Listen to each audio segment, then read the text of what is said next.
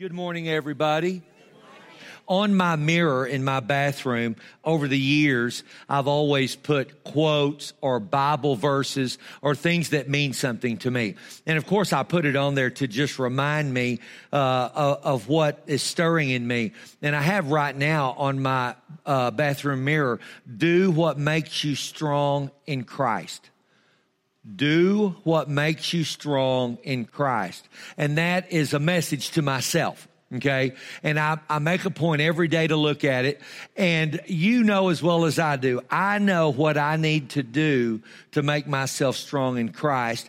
And I believe you know what you need to do. I believe you're doing it right now this morning. When you're in church and you're hearing the word of God and we worship together, you are strengthening yourself.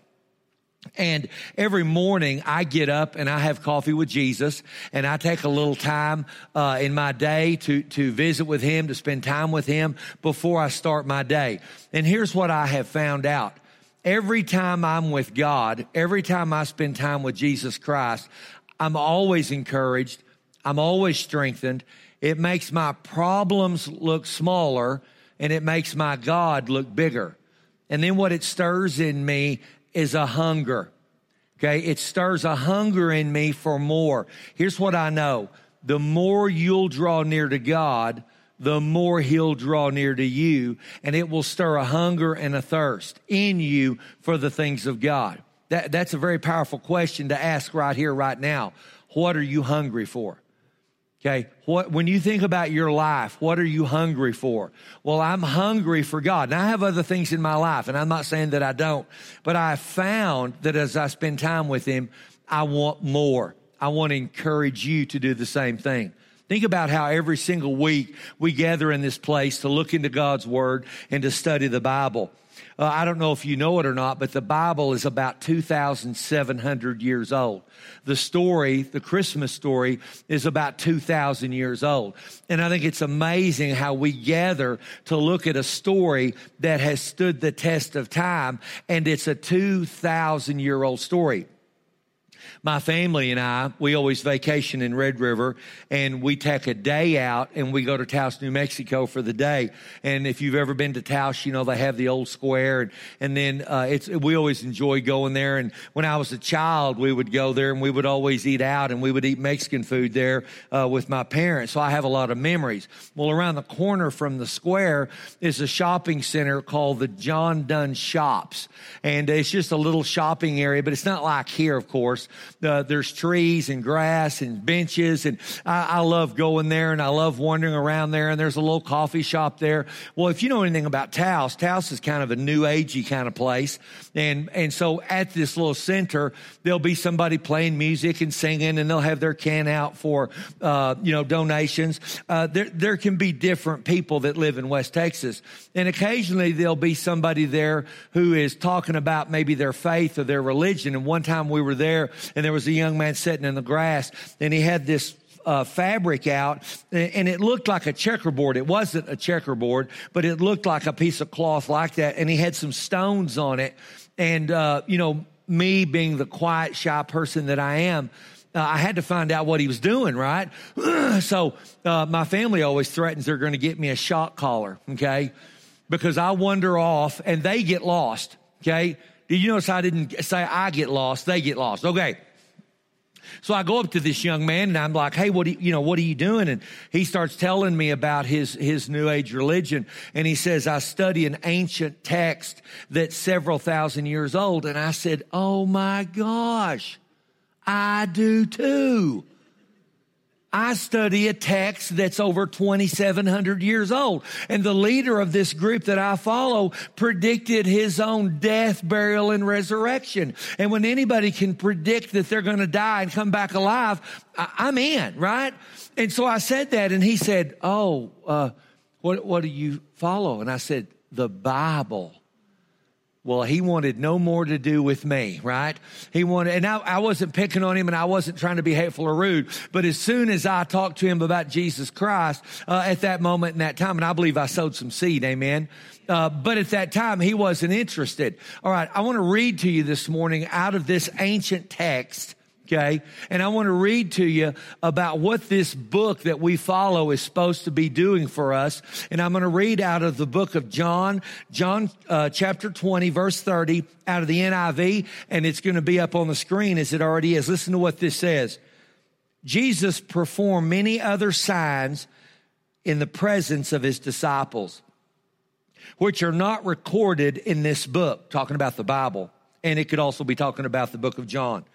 But these are written that you may believe that Jesus is the Messiah, the Son of God, and that by believing you may have life in his name. Now, now I want you to see something really powerful. Okay. This is, I, I don't know about you, but this amazes me. Okay. It says that as we read the Bible, what's supposed to happen? Well, it's supposed to make us believe that Jesus is the Messiah, that he's the Son of God, and that by believing in him we may have life. Now, here's the thing anytime you read your Bible, see, I get up in the morning and I read my Bible. Well, anytime you read your Bible, you're strengthening your faith. So if you're reading the Gospels, if you're reading the New Testament, if you're reading Psalms, if you're reading Proverbs, if you're reading Genesis, it doesn't matter where you read. Anytime you read the Word of God, it strengthens your faith. It makes your problem smaller. It makes your God bigger. And so what this verse says is that anytime, whether these next three weeks, we're going to take some time and look at the story of the birth of Jesus. What's it supposed to do? Well, it says right here, here that it's going to cause you and I to believe what? Well, that Jesus is the Messiah. Now, I believe that. And I know probably all of you believe it. I also believe he's the Son of God. And I know that you believe it. And by believing, that we can have eternal life. I tell the kids in Power Kids, we do this all the time. There's one villain in the Bible, and they say back, the devil. Let's try it. There, don't y'all think we should try it? Right. Yeah, yeah, yeah. There's one villain in the Bible. The kids have y'all blown out of the water.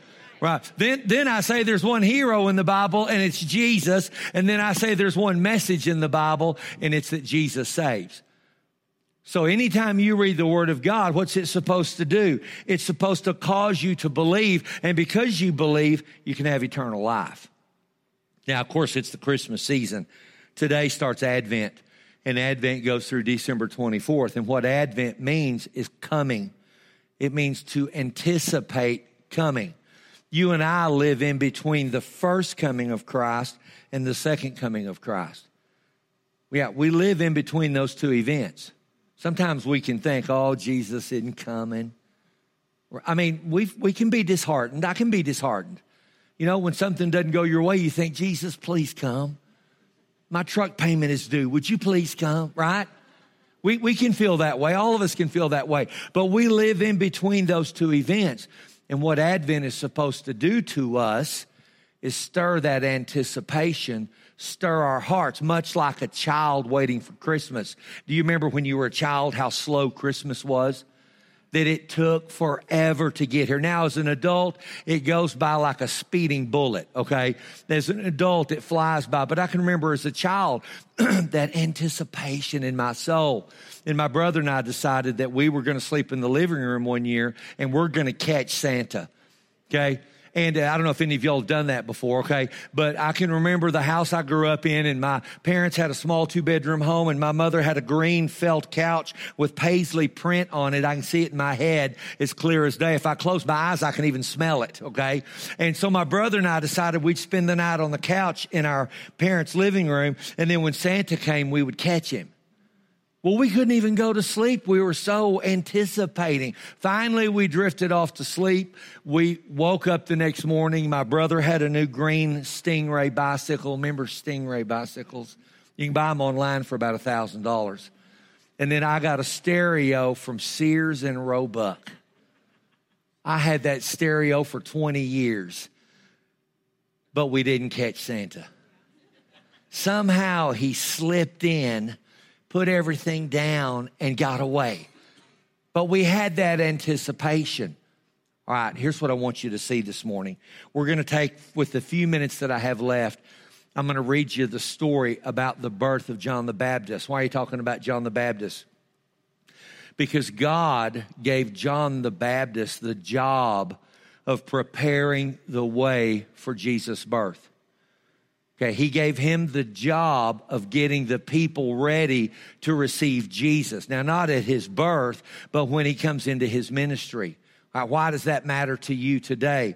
Because I believe God has given you and I the job to prepare the way for the second coming of Jesus. Now, don't miss that. I so want you to get this in your heart. Just like God used John the Baptist to prepare the way for Jesus, He wants to use us to prepare the way for Jesus. Now, can I just ask you a question? Has your faith in Christ changed your life? Can you look at your life and see honest, genuine change? Are there things that you used to do that you don't do anymore? Are there sins that used to hang on to you, but they don't hang on to you anymore? Are you on this journey where your life is being changed? Then my second question is, is your faith changing anybody around you? In your family and at your job? Is your faith changing those around you? Because you see, you and I have been called to lead the way for the second coming of Christ. Listen, we're having Christmas Eve at the high school. Kurt already said that. And you know, that building will hold about 1,400 people. So what, why are we doing that, Pastor? Well, we're doing it so just like what Kurt said, you can bring your family, you can prepare the way, you can put a card in their hand, you can say, hey, come over on Christmas Eve and come to church. And you know what we're going to do? We're going to give them the good news of the gospel and they're going to find out what I just read to you. They're going to hear the words of Jesus and they're going to get a chance to believe he's the Messiah, that he's the son of God. And by believing, they'll have eternal life. So we've been given the same job that John the Baptist had. Now let me read to you this morning. I'm going to start in Luke chapter one. And I've got, I've got a little time and I just want to read you this and listen to what it says. Luke 1 verse 1 in the NIV. Many have undertaken to draw up an account of the things that have been fulfilled among us, just as they were handed down to us by those who from the first were eyewitnesses and servants of the word. With this in mind, since I myself, the author, since I myself have carefully investigated everything from the beginning, I too decided to write an orderly account for you, most excellent Theophilus so that you may know the certainty of the things that have been taught. Now stop right there. I, I, don't know about you, but I love that. You know what it says? It says that the people who wrote these books talked to those people who were eyewitnesses of what happened. They got an eyewitness account, almost like a detective or a policeman. Hey, what did Jesus say? Hey, what did Jesus do? Hey, what happened? Tell me about it. Well, there were people who were alive and who were eyewitnesses. Are you with me? Then it says the author of Luke did a thorough investigation. Don't you love that? So they interviewed eyewitnesses. Right, imagine something happening among us as a body. I don't know, and I'm not going to say anything bad or otherwise, but something happens and we have to all be interviewed. What did you see? What did you hear? What, what did you experience? Then after that, this person does their own investigation of what happened. That's how the Bible was written you can trust the Word of God. You see, it's not just a bunch of words put together with by people who maybe were crazy or who, who, who didn't know what they were doing. You can trust God's Word. It was investigated. It, it was, the people were interviewed and then God spoke to them and they wrote it down. Are you with me? All right, let me keep reading. I, that encourages me. I don't know if it does you. What about Theophilus? I don't know a thing about Theophilus, all right? We don't care about him, right? Listen to verse 5. In the time of Herod, king of Judah, there was a priest named Zachariah who belonged to the priestly division of Abijah. His wife Elizabeth was also a descendant of Aaron. Both of them were righteous in the sight of God. Stop right there. How many of y'all in here know Jesus is your Savior and you know heaven is your home? Okay, you are righteous in the sight of God. Is that not true? The Word of God says you have right standing with Him. You not only have the peace of God, but you have peace with God. And those are two valuable things to have. Amen? So Zechariah is not the only righteous person. We're righteous too. I just wanted to throw that out at you. It says that he observed the Lord's commands and decrees blamelessly, but they were childless because Elizabeth was not able to conceive and they were both very old. Once when Zachariah's division was on duty and he was serving as priest before God, he was chosen by lot according to the custom of the priesthood to go to the temple of the Lord and to burn incense. And when the time for the burning of incense came, all the assembled worshipers were praying outside. Then an angel of the Lord appeared to him standing at the right side of the altar of incense. When Zachariah saw him, he was startled and was gripped with fear. Imagine an angel appearing right here this morning. We would be startled, would we not? And we would be gripped with fear. It's probably not some little fat guy with a heart. Right? Right? Because that wouldn't startle you or grip you with fear. Okay, it's some kind of being that, okay, that we can't preach on that. I don't have time. Okay. The angel said to him, Don't be afraid. I love that. Don't be afraid, Zachariah. Your prayer has been heard. Stop right there. Oh my gosh. Can I just say something? Righteous ones, your prayers are being heard. Your prayers are being heard. The devil wants to attack you and tell you they're not being heard. The scripture says they are being heard. Amen. Your father's ears are open to you. Let me keep reading. Don't be afraid. Your prayers have been heard. Your wife Elizabeth will bear you a son and you'll call him John. He will be a joy and a delight to you and many will rejoice because of his birth. For he'll be great in the sight of the Lord. He's never to take wine or other fermented drink, and he will be filled with the Holy Spirit even before he's born.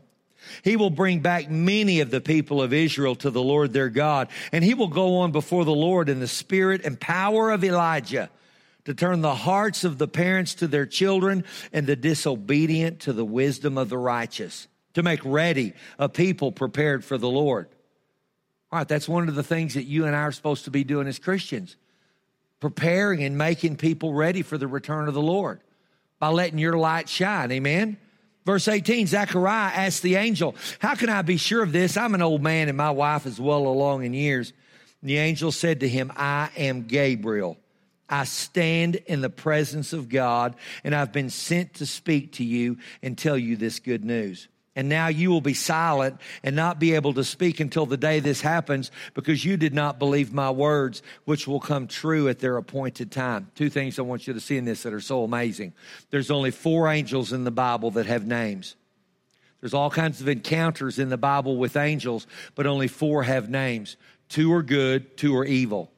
The two good ones, of course, are Michael and Gabriel. The two evil ones, of course, are Lucifer. He was a fallen angel, is a fallen angel. And the other one is Apollyon.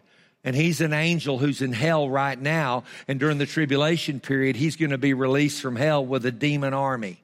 So there's only four angels mentioned in the Bible by name, and one of them is Gabriel. And Gabriel tells him, I stand before God and I've come to give you a promise. And then it says that he doubts the promise. So the angel tells him, I'm not going to let you talk. Don't miss this. So you can't abort this miracle with your mouth. Your wife's going to have a baby in her old age, but if I let you talk, you'll abort it. Now, I know that's strong language, and I know maybe that word could be offensive to you, but the point is, God wants to birth miracles in us. He wants to birth miracles in you, and some of us, He needs to shut our mouth. I can be guilty of it too. Are you with me? And He says, Because of this, I'm going to shut your mouth. Here's another interesting thought about Gabriel. If you'll go back to the story of Daniel, which happened 500 years before this encounter with Zechariah, the angel Gabriel was there and he talked to Daniel. Now, I know you think, hey, we all know angels are eternal. Do you really? Do you really? Do you really? It blows my mind to think about that Gabriel was with Daniel 500 years later. He's with Zechariah. Then a few months later, he's with Mary. Does that mess up your head like it does mine? Y'all are probably just way smarter than me, right? but it just amazes me that this eternal spiritual being, this angel, was 500 years ago with Daniel and now he's with Zechariah. I just, I had to throw that in. All right. I, I told you I have coffee with Jesus. I think too much. Listen to this. Meanwhile, the people were waiting for Zechariah and wondered when he's, why he stayed so long in the temple. When he came out, he couldn't speak. And they realized he'd seen a vision in the temple for he kept making signs and they, and, and, excuse me, and remained unable to speak. He came out, here's what he did.